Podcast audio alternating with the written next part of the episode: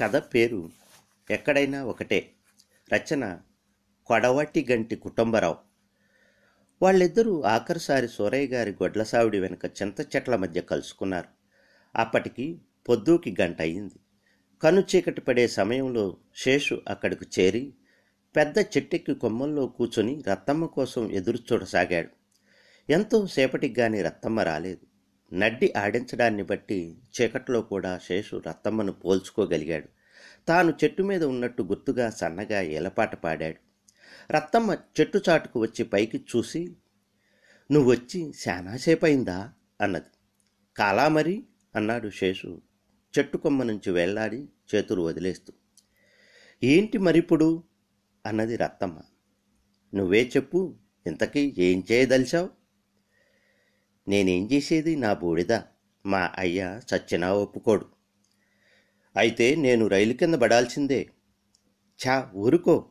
రత్తమ్మ తన మునివేళ్ళతో శేషు గుండెల మీద అపేక్షగా తడివింది. తరువాత శేషుకు దగ్గరగా జరిగి నిలబడింది.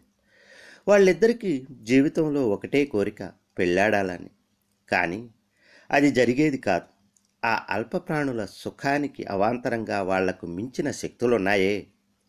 రక్తి తండ్రిని ధిక్కరించలేదు. రక్తి తండ్రికి ఎదురు తిరిగి శేషు ఆ ఊళ్ళో బతకనూ లేడు. ఈ అల్ప ప్రాణులు ఎంతసేపు మాట్లాడుకున్నా ఒకరి మీద ఒకరు ప్రమాణాలు చేసుకోగలరు. అమాయకమైన తమ ప్రేమను వాళ్ళకు అర్థమయ్యే భాషలో వ్యక్తం చేసుకోగలరు. ఒకరి కోసం ఒకరు కొట్టుకుపోగలరు.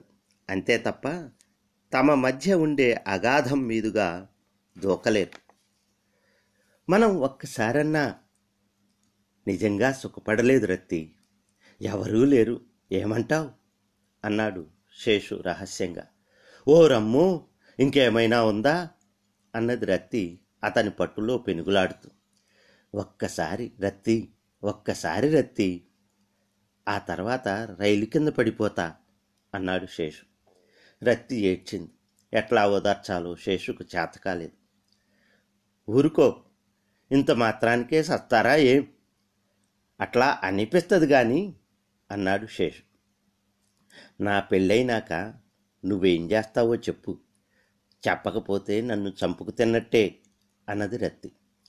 ఏదో నా ఏడుపు నేను ఏడుస్తా. అంత ఒట్టేసినా చెప్పవా?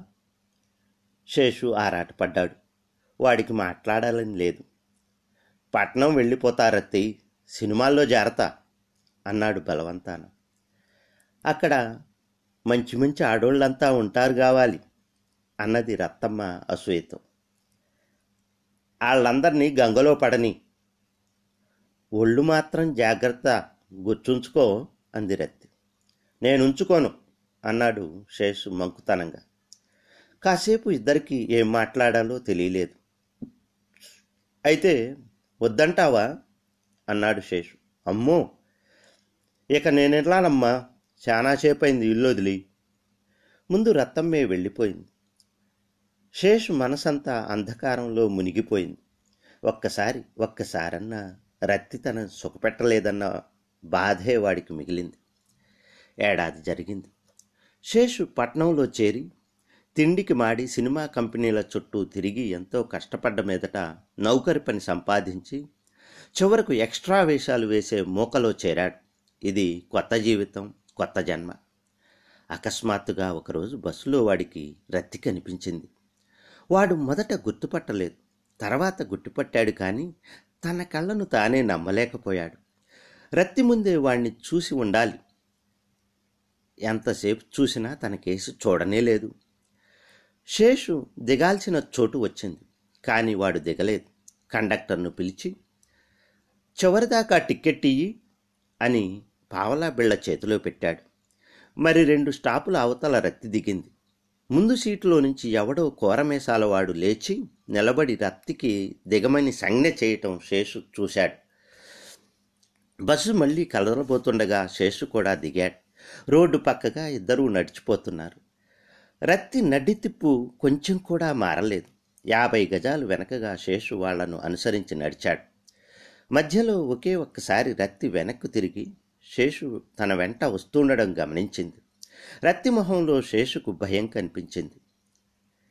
వాళ్ళు ఒక సందులోకి తిరిగి ఒక పాతకాలపు పెంకిటింట్లోకి దూరారు. వాళ్ళింటి ముందుగా నడచి అంత దూరాన ఉన్న సిగరెట్టు బొంకు దగ్గరకు వెళ్ళి బీడీలు కొని ఒకటి కొబ్బరి తాటికి అంటించి ఆ ఇంటి వాకిలికేసే చూస్తూ నిలబడ్డాడు. శేషు మూడో బీడీ కాలుస్తుండగా మేసాలవాడు బయటికి వచ్చి మళ్ళీ బస్టాప్ కేసి వెళ్ళాడు.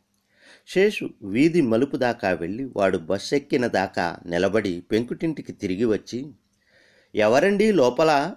అని అరిచాడు. రత్తి లోపల నుంచి తొంగి చూసి శేషు రా లోపలికి అన్నది. ఏంటిది రత్తి? ఇక్కడ ఎట్లా వచ్చి పడ్డావు? నీ పెళ్ళయిందా లేదు.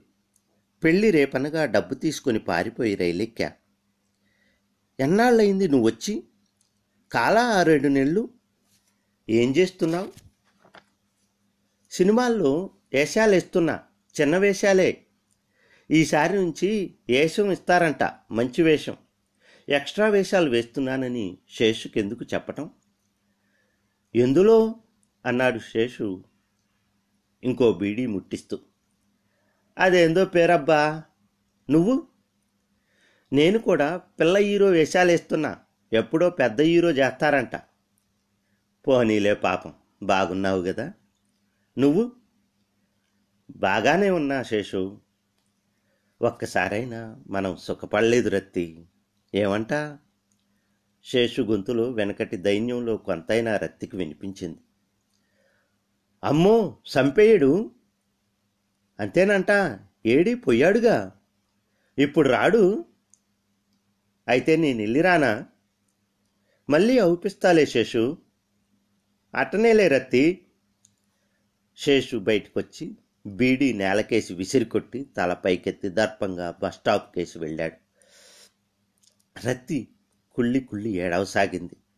ఈ మీసాలవాడి పాల పడకముందు నాలుగు నిళ్ళు నాలా అగచాట్లు పడి శేషు కోసం ఎందరిని అడిగిందో ఎన్ని చోట్ల వెతికిందో రత్తమ్మ శేషుతో చెప్పనే లేదు. ఎందుకు చెప్పటం? చెప్పుకుని చేసేదేముంది?